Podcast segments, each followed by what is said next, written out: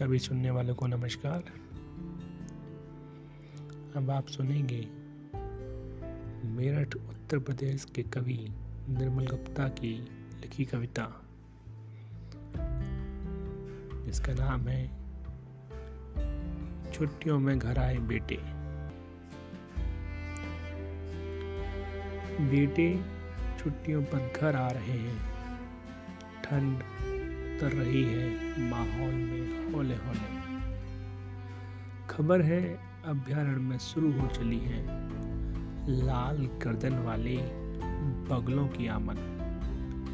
वे आते हैं तो जंगल में मंगल बनता है। घर भर में भर जाती है लाड़ पगी गंध। बेटे आते हैं तो घर हॉस्टल बन जाता है। करीने से सजी चीज़ें हो जाती हैं तितर बितर। दीवार पर टंगी बच्चों की दादा दादी की तस्वीर खुद ब खुद जरा तिरछी सी हो लेती है।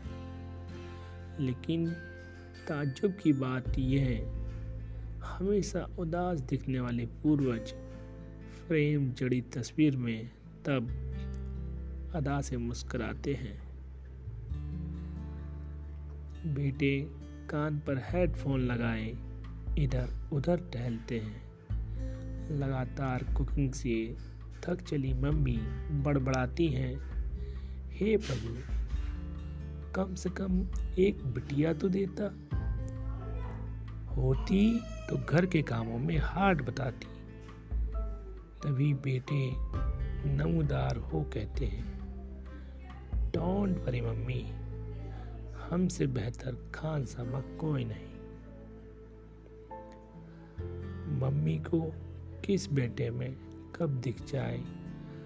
अजन्मी बिटिया की झलक। यह बात कोई नहीं जानता।